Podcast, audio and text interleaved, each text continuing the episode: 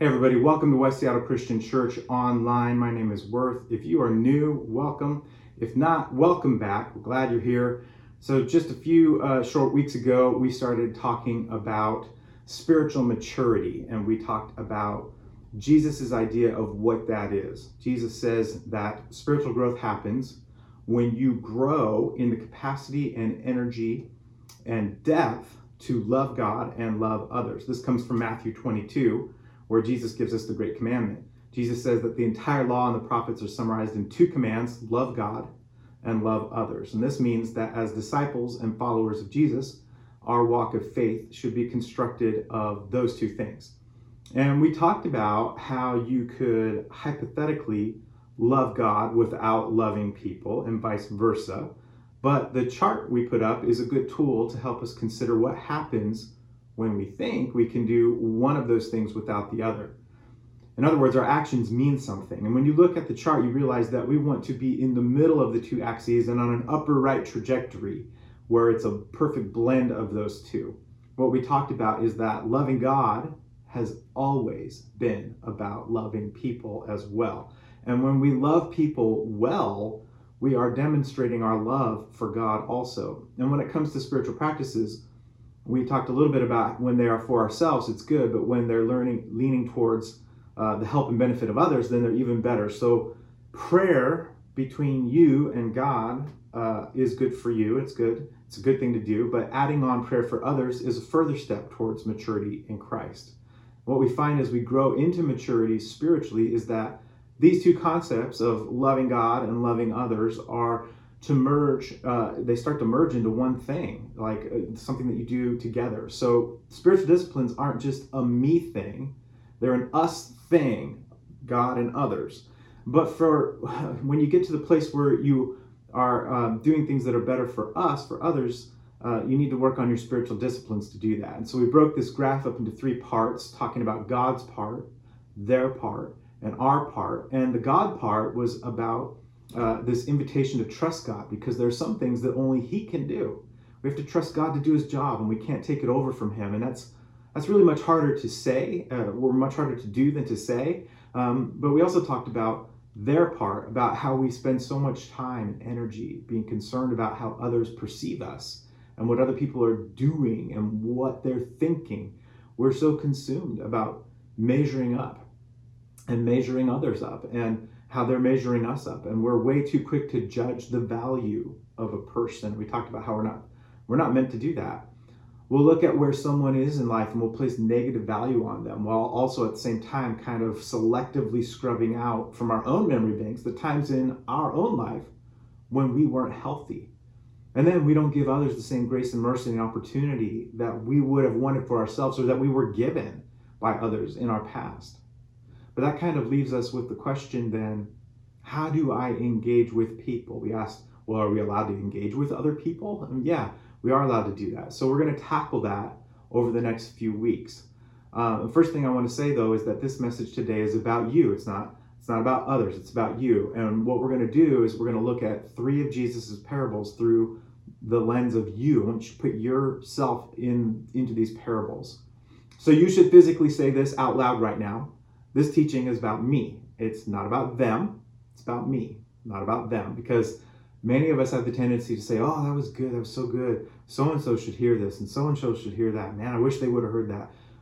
This is about you. And we're going to start in Matthew 25. Matthew 25 is where Jesus is starting to talk about the kingdom of God. And we're going to start in verse 14. Again, it will be like a man going on a journey who called his servants and entrusted his wealth to them. To one he gave five bags of gold, to another two bags, and to another one bag, each according to his ability. Then he went on his journey. The man who had received five bags of gold went at once and put his money to work and gained five bags more. So also the one with two bags of gold gained two more. But the man who had received one bag went off, dug a hole in the ground, and hid his master's money. After a long time, the master of those servants returned and settled accounts with them. The man who had received five bags of gold brought the other five. Master, he said, you entrusted me with five bags of gold. See, I have gained five more. His master replied, Well done, good and faithful servant. You've been faithful with a few things. I will put you in charge of many things. Come and share your master's happiness. He says, You've been faithful over a little. So let's stop here for a second. What's the image you have of this master? We have sort of a problem here. Yeah, you apparently didn't put one of the new cover sheets on your TPS reports. Now, you know, it's up to you whether or not you want to just do the bare minimum or, uh, well, like Brian, for example, has 37 pieces of flair on today, okay? A terrific smile. Is he a cruel, overbearing, harsh, judgmental master where you can never do good enough? No, that's not really what we get from this text, is it? I mean, the master entrusts his entire fortune to these three servants, and then he goes away for a long time. He trusts them. It basically says he assumes that they're not going to run off with his money uh, when they could have. Even the last servant could have, instead of burying it. But instead, he returns. The master returns knowing that they trust him and he trusts them. And when he does, when, when the servant does a good job, he says really encouraging and uplifting things to them. Well, let's move on to verse 22. The man with two bags of gold also came. Master, he said, You entrusted me with two bags of gold. See, I have gained two more. His master replied, Well done, good and faithful servant. You have been faithful with a few things. I will put you in charge of many things. Come and share your master's happiness. So, the master takes his entire property, and it seems like he just liquidates it and he gives everything he has in the form of cash, in the form of money to his servants. And each according to his ability is what the text says. So, I want you to hold on to that because that's going to come up later. Now, we often assume that this is exactly what they should have been doing, like they should have all been investing it somehow, but the master doesn't give any any command for that. So let's challenge that a little bit because there's no command that he gives them to invest and make more. He just sets the, them over it to be responsible for it. And then verse 24 says this Then the man who had received one bag of gold came. Master, he said, I knew that you are a hard man, investing where you have not sown and gathering where where you have not scattered seed. So I was afraid, and I went out and hid your gold in the ground. See, here is what belongs to you. His master replied, You wicked, lazy. Some versions of uh, translations of the Bible for lazy, they say slothful. It says, You wicked, lazy servant. You knew that I harvest where I have not sown and gather where I have not scattered seed? Well, then, you should have put my money on deposit with the bankers so that when I returned, I would have received it back with interest. So, take the bag of gold from him and give it to the one who has ten bags. For whoever has will be given more, and they will have an abundance. Whoever does not have, even what they have, will be taken from them. And throw that worthless servant outside into the darkness where there will be weeping and gnashing of teeth. So the servant says, I was afraid. And then the master says, you wicked and slothful servant. You knew that I gathered where I have not sown? Like you knew this? This was and then your assumption was I was going to be some way towards you? Then you should have invested my money with the bankers. In other words, you could have walked down the street and instead of putting my money in a hole in the ground, you could have put it in the bank and it would have earned at least a little bit of interest, like put it in a savings account or put it in like a, you know, a, a CD at the bank or whatever. What I want you to see here is that this master's expectations actually weren't that high. In this last scenario, the master paints a picture that the bar was actually pretty low. This is all the servant had to do, but instead, using the same amount of effort it would have taken to put the money in the bank, you took my money and you put it in the ground. What? I mean, I think he would have been happier if, happier if he would have even spent the money trying something. Let's go back to the beginning and take another look at this. In the beginning, the master hands out different amounts of talents to the three servants, and it says that he does this each according to his ability. So he knew, even this last, he knew what might happen, giving the one talent to the one guy. And we like to pick on this last guy, but I think about the other one who got the two talents for a second. The one who got two could easily uh, looked at the guy who got five and said, "Hey, why did he get five? He could have easily had that attitude. Or he could have done exactly the same thing that the guy who got one talent did and go bury the money. Instead, he actually does something with it. He's basically like, My master has given me something to do something with. And he goes and he does something. He gets something done. He tries something. So, what I want you to see in this text, in our context today, we're quick to compare our stories to other people's stories.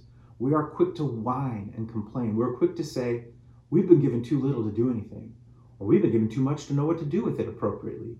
And sure, there are some five talent people in the world and you know they're really annoying. And you know who you know they can do anything. Seems like they can accomplish whatever they want to do in life. And you know what i'm talking about i think. But guess what? God made them that way. And you are not god. And we have to trust him in his part and what he is doing in the world and then there are some people who are like the two talent people. They can do a good amount of things pretty well. Their skill set might be really broad and they might be really effectual. But then there are also one talent people. And you know what? I know a lot of these people, and you do too, and they do their one talent incredibly well and with passion. And they're amazing at it, and they make a huge impact in the world. Our job is not to compare ourselves with other people. Our job is to, not to make excuses our job is not to whine and complain about the circumstances of our life. Our job, your job, is to take what you've been given and go do something with it.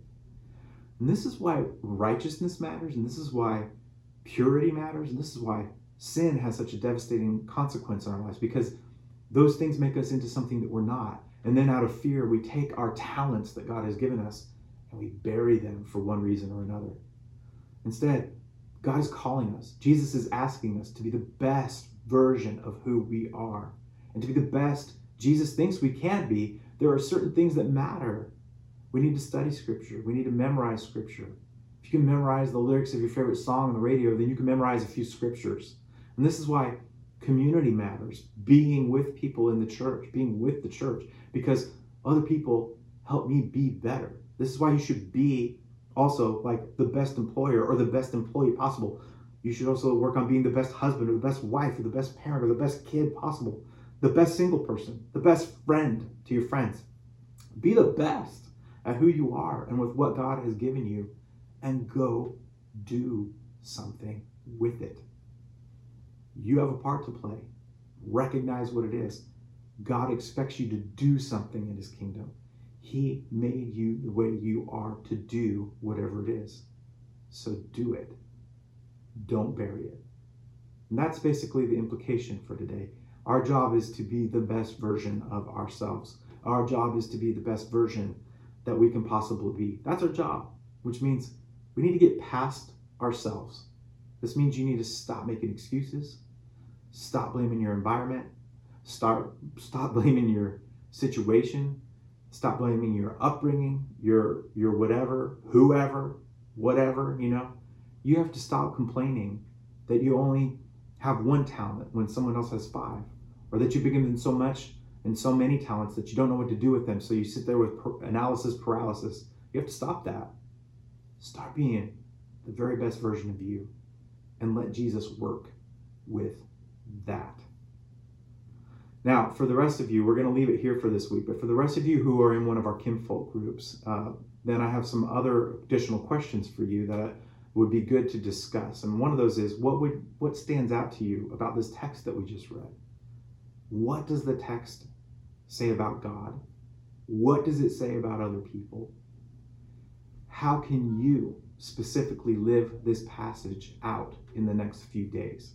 Maybe the best way for you to do that is to make um, to be, make good on what you think you can do is to create an I will statement and tell somebody what you're going to do. So think about who you could tell about what you've discovered in this scripture from this message. Who will you tell? Until next time, I'm Worth Wheeler for West Seattle Christian Church. Stay rooted and deep in Jesus and produce good fruit, my friends.